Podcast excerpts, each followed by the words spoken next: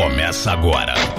Me Poupe oitenta e nove com Natália Arcuri. Show me the money. Ah, erva venenosa, antifalência, a menina dos olhos da riqueza, o seu supositório cerebral semanal. Este é o Me Poupe oitenta e nove, falando ao, diretamente ao vivo dos estúdios da Hot Rock em São Paulo. oitenta e nove ponto um, Goiânia, cento e dois ponto nove, rádio rock ponto com ponto b r. Pelo Instagram ao vivo, Natália Arcuri. E hoje, eu, Natália Arcuri, fundadora da Me Poupe, estou com quem? Uma surpresa, uma surpresa. Eles que estão há oito anos aqui. Olha. Sete. Sete. Cada, sete? Dia, cada dia muda. São não, sete, eu, sete anos. Não, eu acho que é oito. dezesseis, esse, esse ano completa oito. Esse ano vai completar oito, né? É, eu acho que é isso mesmo. Quase uma década. A gente começou há dezesseis, olha, quase uma década, quase Cadu. Uma e eu década, estou cansada de você. Brincadeira. Nossa! É. Cadu Preveiro, bom dia. Yeah, tudo bem, bom dia. Cadu! Bom. Beleza? Como é que você está, Cadu? Tô bem, e você? Cadu, você ouviu falar do, do lance lá das Americanas? Eu ouvi falar. Você entendeu o que aconteceu? Mais ou menos, viu? Tá a fim de entender? Tô a fim de entender, é claro. Hoje? É hoje? Vamos falar hoje? Opa. Yuridanka, você por acaso tinha ações da Americanas? Ah, eu tinha pouquíssima ação, né? Não investia, mas a única que eu tinha era Americanas. E você ficou feliz com o resultado da última semana? Cara, pelo menos tá todo mundo falando dela, né? Fale bem ou mal, mas fale de mim, né? É um jeito de pensar. No programa de hoje... É, a gente vai dedicar esse, essa uma hora de Me Poupe oitenta e nove para explicar o que está acontecendo no mundo. E tem muita coisa acontecendo. Desastre nas Americanas, moeda única para Argentina e Brasil. Tem, ah, tá, Lula tá viajando lá para Argentina, foi para lá ontem. Mercado sensibilíssimo com o novo governo. Parece eu na depilação, tipo é um ai atrás do outro. Emprego em alta, mas até quando? Inflação na U T I, tipo, a inflação tá sob controle, mas será que ela vai continuar sob controle? Dúvidas sobre reforma tributária, que também o, o ministro Haddad tem falado, mas ninguém sabe que tipo de reforma vai ser. Será que vai ser uma reforma ou será que vai ser só aquele tapinha, assim, aquela coisa que tava pintada, sabe, na, na, cara, no teto? É tipo aquele assim, vai trocar o azulejo? Não, existe não. Uma tinta que você pinta isso, o azulejo. Pinta o azulejo, exatamente. É, coloca uma cortina, vai ficar tudo bem. Taxa de juros nas alturas, Selic tá treze vírgula setenta e cinco por cento. E a cada semana que passa, o nosso querido Boletim Focus, né, aumenta um pouquinho mais a previsão até o final do ano, ai, não vai Deus. diminuir. Hum. Endividamento recorde das famílias. Nossa. Tudo isso em vinte e três de janeiro. Olha quanta coisa já aconteceu. E a ideia desse programa é que você consiga se preparar pra tudo isso e, de preferência, dê uma cheirada aí no sovaco, tá ruim? Tá cheiroso. É, consiga inverter a lógica, porque mesmo nas crises, dá pra você, ser humaninho, ganhar dinheiro. Porque... você poderia ser Americanas nesse momento. Pois é. Você poderia ser Paulo Lemann, Sicupira e o outro terceiro que eu esqueci o nome, que eu sempre esqueço, e tá devendo quarenta bi. Mas você tá devendo o quê? dez mil. Ai, cara, eu, eu até fiquei feliz agora. Não é? Ele tá devendo é. quanto? quarenta bilhões. quarenta Nossa. Bilhões. Então você que acordou hoje com uma chupa dívida Lema. de cinco mil, fala, chupa Lema. Eu só devo cinco mil e você que deve quarenta bilhões. Para explicar tudo isso, temos aqui ela, coordenadora, professora e coordenadora do, de todos, todos os cursos de economia do INSPER, uma das instituições de economia mais renomadas do Brasil, Juliana Inhasz. Bom dia, obrigada.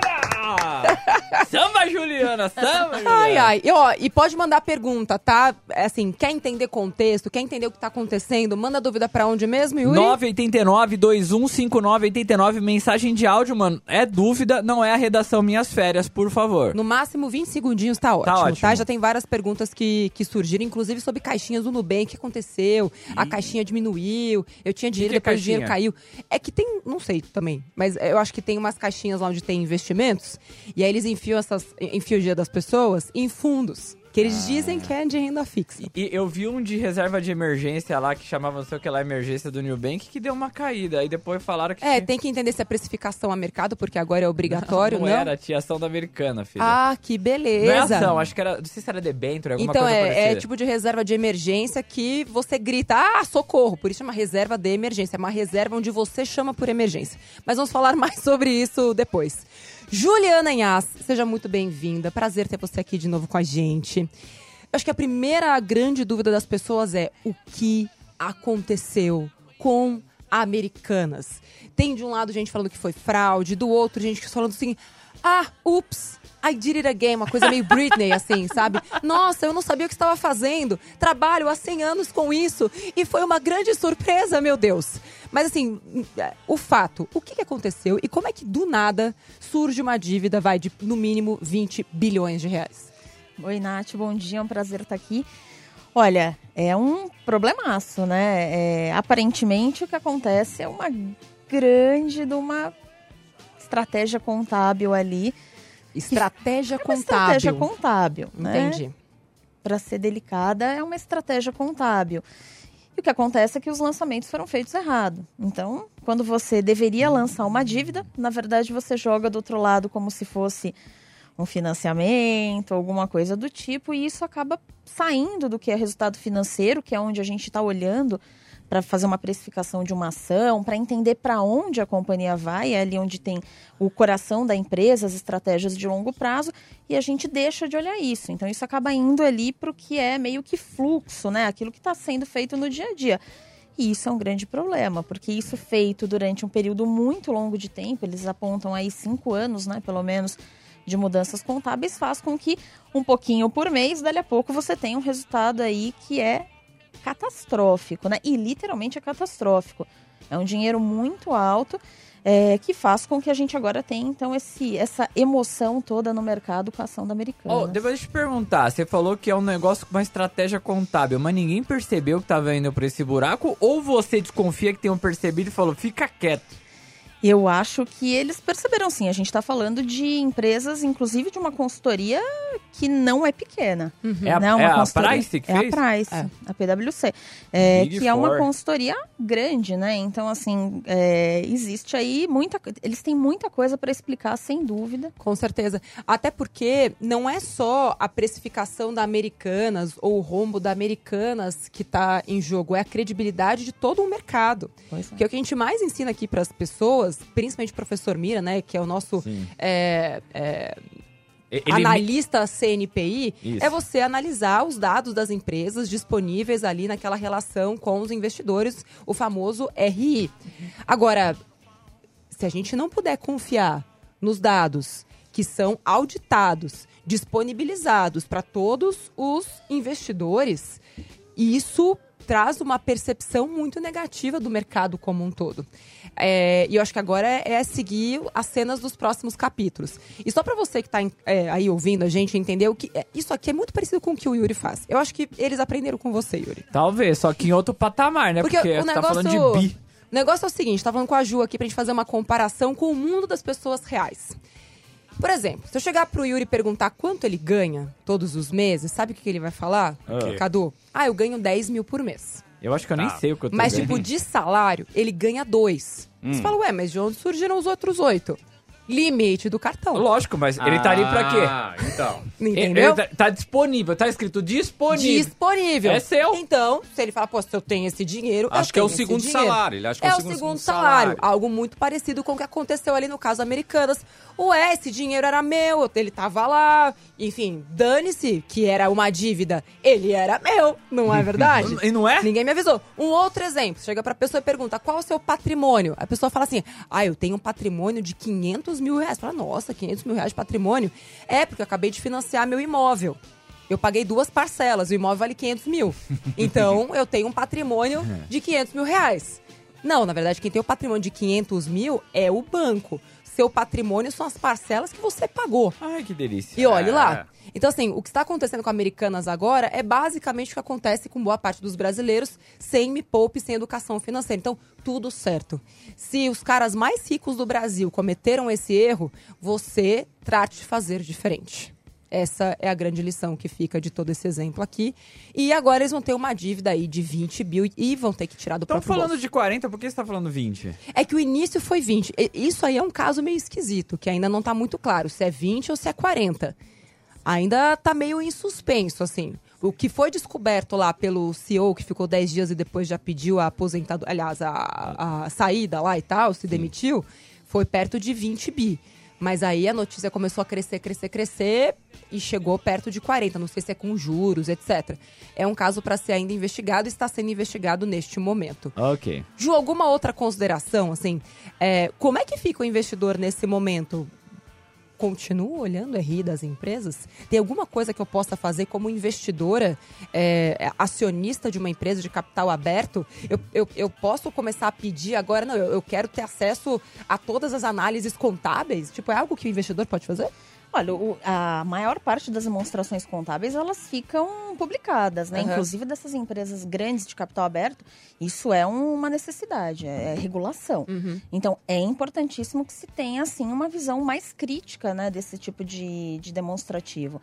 Porque as pessoas têm que também ficar de olho em qual é a condução que essas empresas dão para o seu negócio, né? Você começou a perceber que está alguma coisa muito estranha, mesmo você sendo um investidor pequeno, é o seu capital que está em jogo. Exatamente. Então, assim, a gente está falando aí de grandes empresários que hoje estão com um pepino aí de quarenta bilhões em cima da mesa para resolver.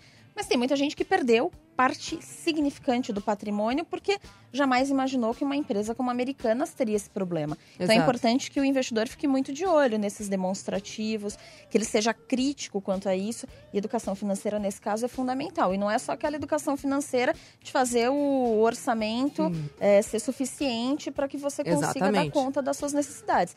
É, uma, é um, um passo além. É você olhar o que, que é uma demonstração contábil, ainda que de uma forma muito simples, para entender onde é que as coisas estão sendo lançadas e ficar de olho na operação. E agora o mercado fica muito mais crítico. Com certeza. Conhecimento deixa eu, deixa eu é poder. Fazer Faça uma pergunta, pergunta, né? Faça eu vi pergunta. Bastante gente comentando sobre essa parte, caso seja considerado fraude ou não, né? Mesmo que tenha sido um erro, a punição, né? Porque falam que nos países tipo Estados Unidos, Europa, é uma punição severa para os envolvidos, né? Uhum. E reclamam que aqui no Brasil ah, não tem uma punição tão severa assim no mercado. Ô Ju, eu queria saber da sua parte, o que, que você acha que pode acontecer, mesmo que tenha sido fraude ou não, seja considerado fraude. É, os três lá do, sei lá qual capital lá, que é o Lemann e, e os outros Brody lá, que não é o Lehman Brothers, mas quase, quase que dá jogo ali. É, pode ter consequências pra ele? Não, aqui é tudo muito brando, a gente precisa piorar a situação. Explica um pouquinho isso. Boa pergunta. Olha, muito provavelmente eles vão ser, sim, responsabilizados. A questão é que agora virou um jogo de empurra-empurra. Exato. Né? Então, Americanas, a gestão joga pra PwC, a PwC joga pro banco e dali a pouco você não sabe, de fato, uhum. quem foi o responsável. Certamente esse pessoal que é mais, né, qualificado, né, esse pessoal, o Lemann, o Sicupira, enfim, esses grandes investidores, eles vão ter aí um trabalho para colocar advogado para explicar é, o elefante branco que está na sala. Acho que dificilmente eles vão ser responsabilizados na mesma, com mesmo a mesma, rigor. Com o mesmo rigor lá Sim, de fora. É. Exato.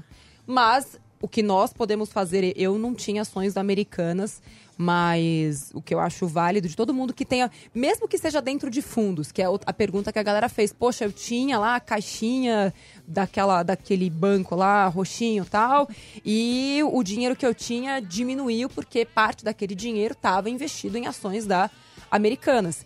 E é minha grande crítica sempre para você que vai delegar a gestão sem conhecer onde aquele dinheiro está sendo colocado. Exato. Você não pode delegar a gestão do seu próprio patrimônio. Isso é delargar. Você pode até delegar quando e se você sabe por que o seu dinheiro está sendo colocado naquilo. Conhecimento é poder, conhecimento é dinheiro e é ter cada vez mais dinheiro. Agora, segundo assunto, já passamos aqui pelo assunto Americanas. Tá. É, eu vou deixar daqui a pouquinho vamos de música? Vamos de música agora. Só vou levantar a lebre aqui, que a galera tá perguntando já aqui na minha live. Arroba Natália Arcuri, entra aqui pra ver a nossa bagunça ao vivo, que é... Que história é essa? Dessa invencionice agora. Como se a gente já não tivesse problemas suficientes para resolver. Ainda vem o presidente com o ministro da Economia falar que querem fazer uma moeda única entre ah. Brasil e Argentina. Meu Deus, Ju, eu, eu anseio pela sua resposta disso. Porque já estão dando até apelido de moerda, né? É. Porque aí eu falo, ué, mas por que é tão ruim assim? Ué, mas essa eu quero ouvir a Ju falar. E a galera que tem dúvida pode mandar mensagem pra onde? nove oito nove, dois um cinco nove, oito nove. É dúvida sobre já já. os assuntos que a gente tá falando é, aqui hoje, né? Assim, o que está acontecendo no mundo, na economia, pelo amor de Deus, alguém me, alguém me ajuda, alguém me ensina. É o que nós estamos fazendo hoje aqui, pegando os temas mais importantes do dia primeiro de janeiro até agora, explicando pra você do jeito mais simples possível, com mais razão e menos emoção. A gente vai de música e já já. Que história é essa de moeda única? Me Poupe, a hora mais rica da Rádio Rock. Estamos de volta com Me Poupe oitenta e nove, um programa dedicado a explicar o que está acontecendo no mundo. Já falamos sobre o desastre das Americanas e como ele impactou a vida de muita gente. E já demos aquele coach do dia para dizer, se você acordou com uma dívida de dez mil reais, sorria. O Lemann e os sócios têm uma dívida de pelo menos vinte bilhões. Nossa. Ah! Que beleza. É, e agora, o próximo assunto, que tá todo mundo em dúvida, foi o assunto de ontem, Boa. todos os noticiários, moeda única. Juliana, nunca mais vou voltar aqui depois disso. Juliana Inhasz, que história é essa? Primeira coisa, o que, que significa uma moeda única? Bom, uma moeda única significa que você vai ter um meio circulante, um dinheiro, que pode ser usado nas duas economias sem é, barreiras, né? Hum. Sem nenhum tipo de custo de transação. De conversão. Isso mesmo. Hoje a gente, se a gente for para a Argentina, muito embora eles aceitam o real lá, né? Uhum. É muito fácil comercializar com o real lá, mas você tem que fazer a, a troca, você tem a conversão e, naturalmente, sempre o país que está recebendo o dinheiro acaba dando um jeito para valorizar a sua moeda e desvalorizar a outra. Uhum. Essa moeda única possibilitaria esse trânsito. Mas é uma ideia um pouco atípica, né? É, primeiro, existe algum tipo de racional? Por que fazer uma moeda única com a Argentina, que está numa crise profunda, Brava. uma moeda desvalorizada, inflação de cem por cento. E digamos que não é uma crise que aconteceu ontem, né? A pandemia só agravou aquilo que vem, sei lá, de cinquenta, sessenta, setenta anos, né? Você vê que é um... Uma... É, mas assim, só pra saber, se vai que eles enxergaram uma coisa que a gente não tá enxergando. Olha, é difícil dizer que eles enxergaram algo que a gente não está vendo, né? A gente está vendo uma Argentina que está totalmente destruída economicamente, que precisa, inclusive, de ajuda para voltar aí ao cenário internacional. É um parceiro comercial importante. O Brasil tem bastante comercialização com eles, mas a questão é que a gente ainda tem um problema interno muito grande e a gente hoje está pensando, está tá gastando um tanto de esforços e isso leva tempo, isso tem custo para pensar numa moeda única, quando, na verdade, talvez a gente tinha que primeiro arrumar a casa, eles precisam arrumar a casa lá, para que então esse tipo de negociação avance. O que o Brasil pensa com isso, né, e acho que se tem algum racional é nessa linha, de que ele quer se fortalecer é, nesse, nessa parte do Cone Sul para conseguir então depois ter espaços maiores para o hemisfério norte. Então, uhum. é, é fortalecer internamente para depois, e fortalecer o bloco, né? É uma ideia um pouco muito... É muito alinhada, um pouco não, muito alinhada à ideia de quando surgiu o Mercosul, que era uhum. fortalecer esses países na América do Sul. Só que a gente tem que pôr em consideração que o momento é outro, que o país é outro, que a Argentina é outra. E é importante deixar claro, Nath, que com esse tipo de moeda, é, certamente a gente teria um enfraquecimento da política monetária aqui, no sentido de que o nosso Banco Central vai ter que ter constantemente é, algum tipo de contato e, e, e, e talvez até consenso com o Banco Central argentino. Uhum. A gente está falando de uma economia que é muito mais fraca que a nossa. Com certeza. Então, assim, apesar de existirem talvez algumas oportunidades para o Brasil, o custo é muito Sim. alto. E me parece que aquele tipo de parceria que é muito positiva só para um lado e péssima para o outro. Ou seja, não existe uma, um, um equilíbrio de oportunidade. É claro que para a Argentina fazer uma associação monetária com o Brasil neste momento em que a gente está com uma inflação de cinco vírgula cinco por cento e eles de cem por cento, para quem vai ganhar? Para quem é melhor isso?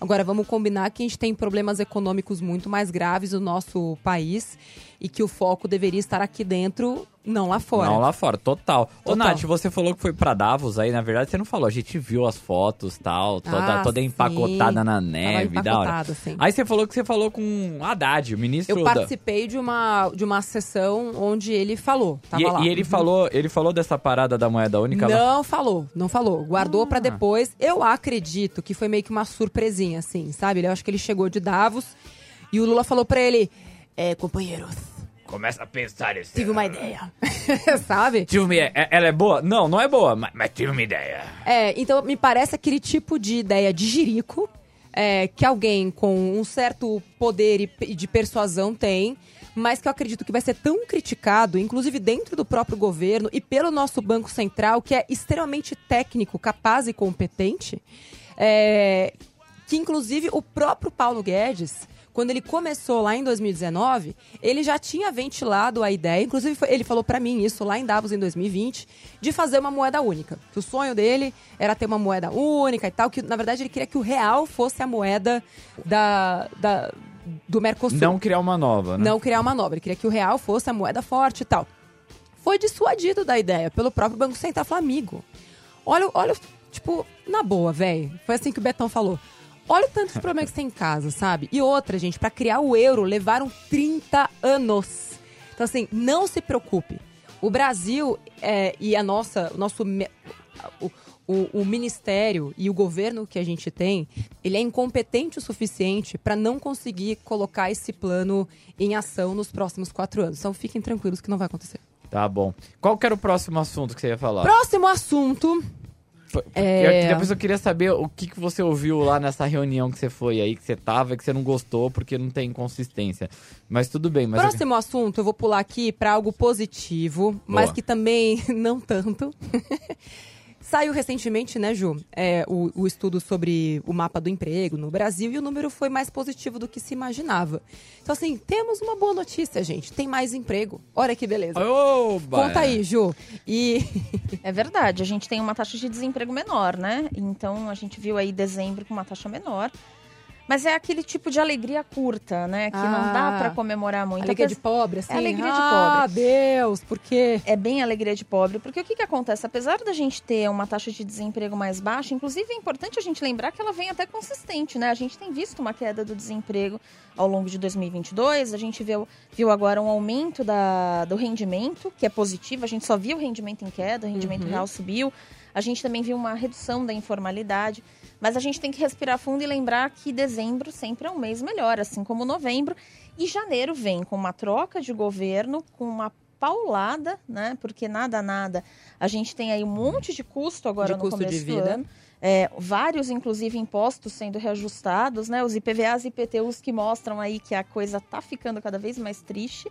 Hum. Então, não dá para apostar que essa redução, apesar da gente ter uma redução desse desemprego, não dá para apostar numa melhoria aí na vida do trabalhador. Uhum. As pessoas continuam se ferrando, a verdade é essa. Elas continuam trabalhando muito, ganhando pouco, é, vão no mercado, compram cada vez menos, a inflação ela é persistente. Sim. Então, a gente não consegue comemorar muito. Isso mostra, na verdade, que... com os tropeços ainda, apesar dos tropeços de dois mil e vinte e dois, a gente tem algumas políticas que foram feitas ali que fizeram a economia dar um, um respiro. Algumas, inclusive, não sustentáveis, como a gente sabe, aí questão de desonerações. O que nos leva ao próximo capítulo. A gente fala já agora, Cu, ou vamos pro próximo? Tem pergunta ah, aí? Bom, é, cara, a pergunta tá chegando muito pouco. A galera tá, tá mais hoje eles passiva. Eles estão estupefatos. Vão... Eles estão estupefatos, sabem nem o que to... perguntar. Vamos tocar uma música curta? É, uma da, essa daqui, velho, é o que tá acontecendo, mano. Tem gente queimando tudo, tá ligado, Natália? Queimando tudo como assim? Mano, tem queimando tudo até a última ponta, né? Tem gente que tá queimando outras coisas aí, mas vamos ouvir aí Planet Hemp. Não, a gente vai ouvir Planet Hemp agora. E na volta a gente vai falar sobre a inflação que tá na U T I, mas não se esqueça que boa parte da queda dos preços foi provocada por uma isenção de impostos que já se sabia que não era sustentável. Tá, depois eu vou perguntar pra ela sobre carga tributária e você também fala de reforma. Exato. Porque eu quero saber essa parte de isenção de impostos aí. Então a gente vai voltar já já com mais notícias ruins. Me poupe! A hora mais rica da Rádio Rock. Última ponta! Esse daí é o que eu faço com o meu dinheiro. Eu continuo queimando tudo até a última nota. Ai, Deus. O seu e o do banco, né? Tipo Americanas. Ah, é. É, no último bloco, deixamos em suspenso... um clima de tensão, né? Juliana Inhasz, coordenadora do, do curso de economia do INSPER, tá aqui com a gente. Tá explicando, assim, a gente já falou sobre crise nas Americanas, o que foi que aconteceu de verdade. Já falamos sobre essa invencionice estapafúrdia, que é a moeda única lá entre Brasil e Argentina. E no fim o Lula foi lá só pra tomar vinho e comer bife ancho. É, e agora vamos falar sobre a inflação. que está sendo segurada. Mas é como se tivesse... Como é que tiver uma, uma metáfora que eu posso usar? A inflação, ela, ela conseguiu ficar ali sob controle, mas muito por conta de uma política de isenção tributária que já se sabia, quando foi feita, que não era sustentável nem no curto prazo. Então, ah, eu vou tirar o imposto de um lado, mas eu também vou tirar investimento em saúde e educação do outro. Então, assim, isso fez com que os preços da gasolina diminuíssem, e quando os preços do, dos combustíveis em geral diminuem, isso traz reflexos em toda a cadeia. Porque se eu pago menos para transformar, para transportar o alimento de um lugar para o outro, isso deixa o alimento mais barato lá na ponta no mercado. Sim. Agora, não dá mais para sustentar isso. E já disseram que vão voltar com a política anterior de tributação nos próximos dois meses aí. Então, Ju, quais são as perspectivas? O que, que pode acontecer com a tributação voltando, né, é, para o combustível? E será que voltam como era lá atrás? Ou será que vai ser também um, um aumento progressivo até chegar na carga que a gente tinha antes? O que, que você, enfim, sugeriria? Olha, acho que, sem dúvida, a carga volta, e não acho que volta parcelado, não. Não. Porque a, a, a choradeira é a mesma, né? O, o incômodo Tira é o, o band-aid, tipo, pá! É isso, o incômodo é o mesmo. A pergunta é se você quer tirar o band-aid devagarzinho ou se você quer tirar de uma vez, né? No geral, as políticas econômicas surtem bastante efeito quando elas são feitas de uma vez, porque as pessoas não têm muito para onde correr, uhum. né? Por mais que isso possa, possa ser difícil de se entender, no final das contas, a realidade é essa. É, e acho que talvez esse é o ponto, né? A gente fez uma redução de preços de uma forma que a gente sabia que não era sustentável. Então agora a gente paga o preço, né? Como outras tantas políticas que já foram feitas assim. Então ela vai voltar. E isso vai fazer com que os preços voltem a subir. E a gente tem que lembrar que não é só do transporte, né? Então não é só o preço do combustível que está no nosso carro, não é só o, o combustível do avião que vai tornar a passagem aérea mais cara. E a gente pensa, ah, eu não estou andando de avião, eu ando de transporte público, para mim tá tudo bem. Não, é o aumento do preço para trazer o alimento do interior de São Paulo para a capital, para levar os produtos para o interior. Então, no final das contas, a gente está falando que tem um aumento de, uma, de preços numa cadeia produtiva inteira. Então, a gente pode esperar aí preços que continuam sendo pressionados ao longo de dois mil e vinte e três. Ô, Nath, Oi. tem uma pergunta para ela, lá. né? Ah, como já é sabido, o Brasil tem, sei lá, talvez uma das maiores cargas tributárias do mundo. Se não for a maior, talvez não seja a maior, né? Porque sempre tem gente que consegue mais. Mas beleza. Aí a Nath tá falando, não tem dinheiro, não é sustentável. Mano, peraí. Se é a maior carga tributária, como não tem dinheiro? O que tá acontecendo? E a, a curva de Laffer lá, de Laffer, sei lá como fala aquela Laffer. bodega lá. Explica também o que é essa curva aí, com, aumenta a arrecadação, cai imposto. Mano, o, o, o porquê a gente não se utiliza disso ou não, e depois, ó, obviamente, talvez você puxa aí a reforma tributária, mas não dá, entendeu? Por que que precisa voltar imposto se a gente já tem a maior carga tributária do mundo? Eu só quero fazer uma propaganda aqui. Ano passado, a gente fez uma série documental, assim, que explica em detalhes a carga tributária no Brasil, chamada Os Caminhos do Dinheiro, onde, inclusive, são apresentadas soluções reais, baseadas em casos e fatos reais que deram certo de países com um volume é, bem semelhante ao, ao do Brasil. Tá lá no youtube ponto com ponto br, me poupe na web, Os Caminhos do Dinheiro. Se você quer entender a trolha que é o sistema tributário do Brasil, entra lá no YouTube, maior canal de finanças do mundo, que a gente explicou tudo bonitinho. Que curva é essa, Ju? Vamos lá. A curva de Laffer é um aparato teórico, né? Uma teoria que diz que conforme a gente vai arrecadando, né, tributos, isso vai fazendo com que naturalmente o governo consiga se financiar, e isso é positivo para a economia. Uhum. E até aí tudo bem, a gente entende que tem que pagar imposto, todo mundo paga, porque o governo não produz nada. O governo, na verdade, pega dinheiro de um lado e ele aloca em coisas para a sociedade do outro. Então, faz parte do, da brincadeira. A questão é que tem um ponto em que o imposto está tão alto, essa carga tributária é tão alta, que ela começa a desincentivar o lado produtivo da economia. Hum. Então você começa a pensar, poxa, será que vale a pena eu trabalhar mais se eu vou ser tão tributada e o que vai vir para o meu bolso é tão pouco? Hum. Será que a, as empresas param para pensar e falam, será que vale a pena eu aumentar a minha produção? Porque se eu aumentar a minha produção, eu saio do aparato, de uma, do, do status de uma empresa pequena para uma empresa grande, eu vou ter que pagar mais imposto, eu tenho outras contribuições, então... A, a A partir de algum momento, e a gente tem, a, a, existem inúmeras estimativas, o número pouco importa, a gente percebe que a carga tributária começa a contribuir negativamente. Uhum. Só que existem outras tantas coisas dentro dessa, dessa característica da carga tributária que também puxam o freio de mão da economia. Então é como se a gente estivesse andando com o freio de mão puxado. É, e aí, a, quando a gente olha a característica do sistema tributário brasileiro, primeiro, ele é extremamente complexo. Muito. A gente não sabe o que paga de imposto. Não, e outra, gente, só para ter uma noção, no Brasil são cerca de noventa impostos. Nos Estados Unidos são três. Então, já pensa a loucura que é, é, é esquizofrênico. Ah, eu é tenho isso. um colega que trabalha numa multinacional, Ju, É, ela falou que é o único, o único setor, o único, como fala, uma regional uh. que tem um departamento tributário é o Brasil.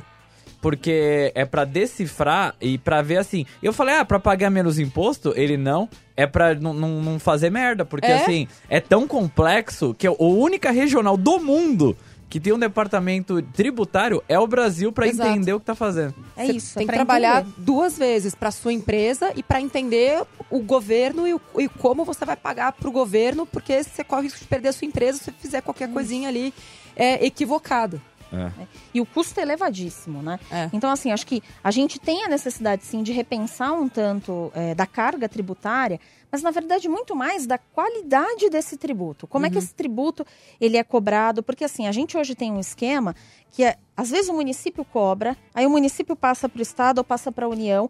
Então, só nesse trâmite, a gente já perde dinheiro.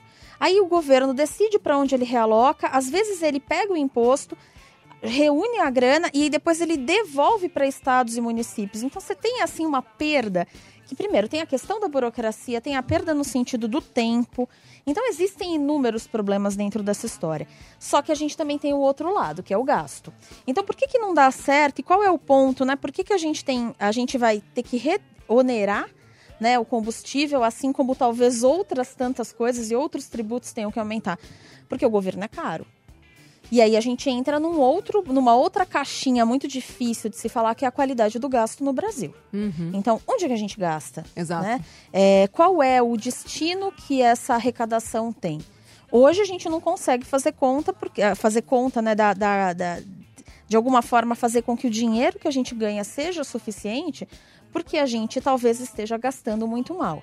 Então, a gente tributa errado, a gente, diz, a gente estimula demais qualquer tipo de sonegação, porque no Brasil isso acontece muito, as pessoas procuram caminhos para não pagar os impostos. Uhum. Então, isso já faz com que se tenha uma perda de arrecadação. Uhum. Se a gente conseguisse fazer com que todo mundo pagasse o imposto direitinho e fosse uma parcela justa, aquela que cabe no bolso, certamente a gente conseguiria diminuir a carga tributária, porque você faria com que todo mundo conseguisse pagar de é, alguma forma. E tem mais uma ponta aí, né, Ju, que para mim é a mais importante de todas, que é o que está sendo feito com esse dinheiro. Porque o imposto é pago para que a gente receba, como cidadão, aquilo que a gente não deveria estar pagando na nossa pessoa física. O que também não acontece. Então, na teoria, é, estou pagando o imposto para que eu tenha saúde, educação, segurança, e lá no Caminhos do Dinheiro você vai ver quanto que custa. Quanto mais pobre você é no Brasil, mais imposto você paga, porque além de tudo, a gente tem uma das, tribu- uma das tributa-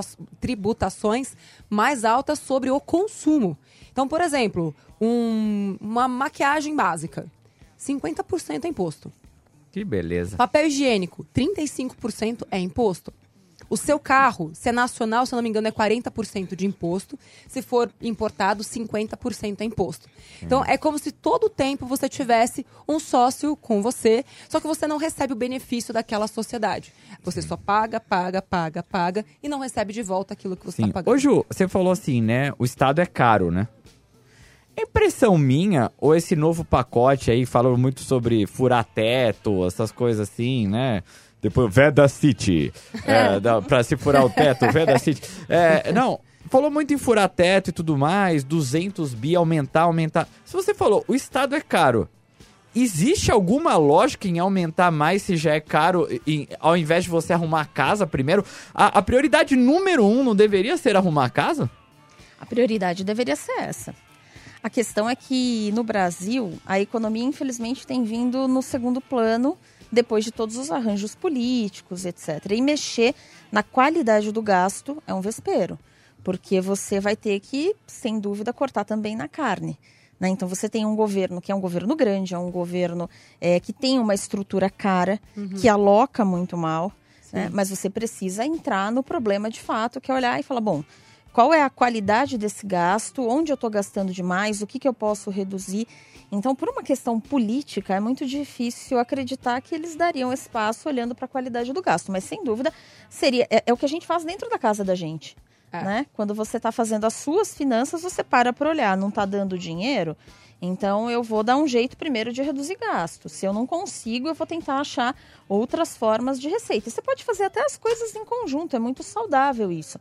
Mas não adianta só é, ter mais fonte de receita e, ao mesmo tempo, continuar gastando dessa forma. Porque, em algum momento, a gente vai entrar naquela, voltando lá para a curva de Laffer, a gente vai entrar nessa, nesse trecho em que a arrecadação é tão alta, mas tão alta que vai ficar difícil. Ô, Nath, Oi. Você foi lá na fonte, né? Você estava em Davos, Davos, sei lá como fala Sim. esse nome aí. E falaram alguma coisa com relação a isso lá?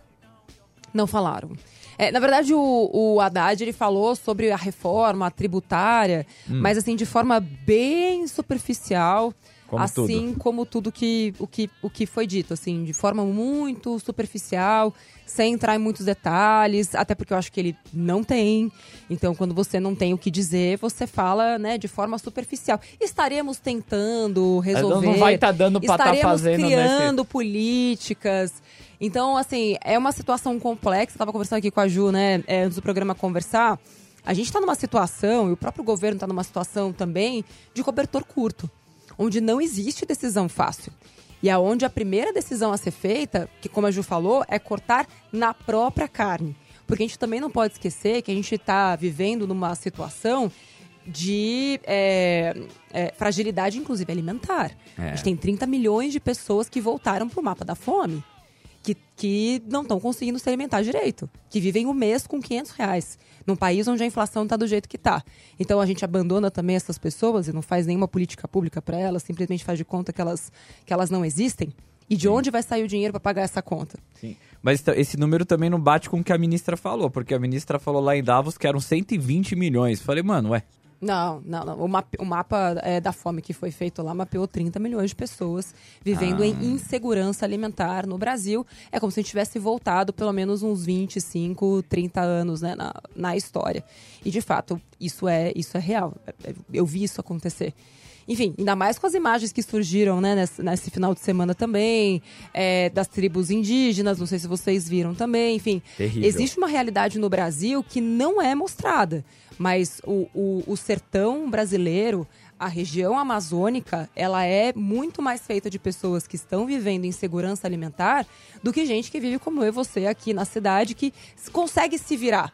Lá as pessoas não conseguem se virar. Sim. Então, assim, é... mas também isso não dá a, o, o acesso e a desculpa para que o dinheiro seja gasto de qualquer maneira. Sim. E assim como a Ju falou, não é que, além da gente ter muito dinheiro gasto, é dinheiro mal gasto. O, Bra... o Brasil é um dos países que mais investe em educação. Não são, pelo menos até antes do, do último governo. Você tá falando sério? E a gente tem tanto B O assim, e é o que mais investe? É o que mais investe per capita da América Latina. É.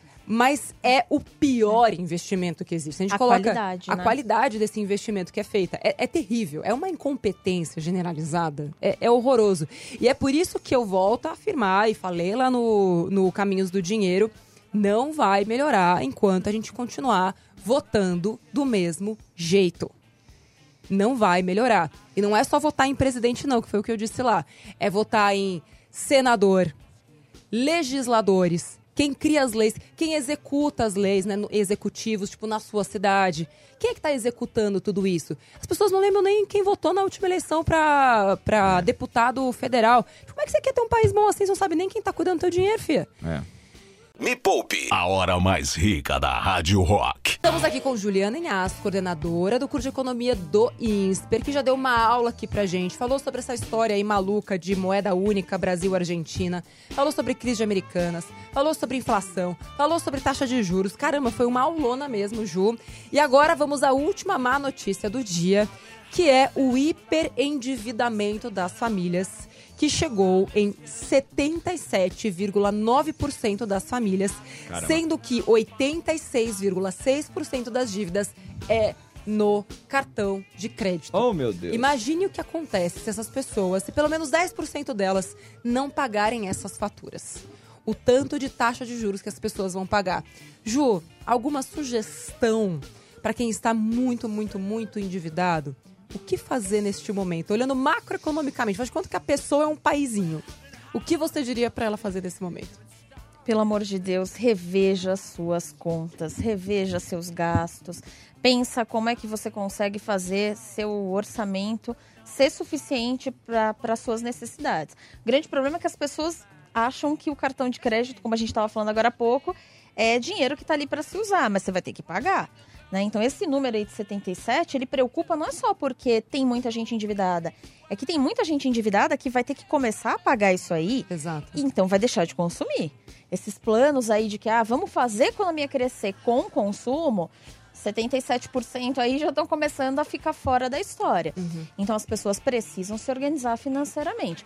A gente demanda muito do governo, né? Às vezes, solução, solução, solução. As pessoas também precisam entender que a parte delas é fundamental dentro de casa. No micro, a parte delas é a que conta. É aí que a gente entra, né? Que como Me Poupe, não só reajustando o orçamento, você vai ter que fazer cortes, assim, repensar o seu padrão de vida, mas também pensar, será que tem alguma fonte de renda que eu não, não estou conseguindo observar? Tem vários vídeos sobre renda extra no canal, das mais simples, que é vender coisas que você não usa mais, as mais complicadas, que é empreender no mundo digital, marketing digital, é, ser um afiliado digital, enfim, das mais simples, as mais complexas, você encontra todas elas, tipo, é um arco-íris de possibilidades para quem quer aumentar a renda. Você não precisa só cortar na própria carne.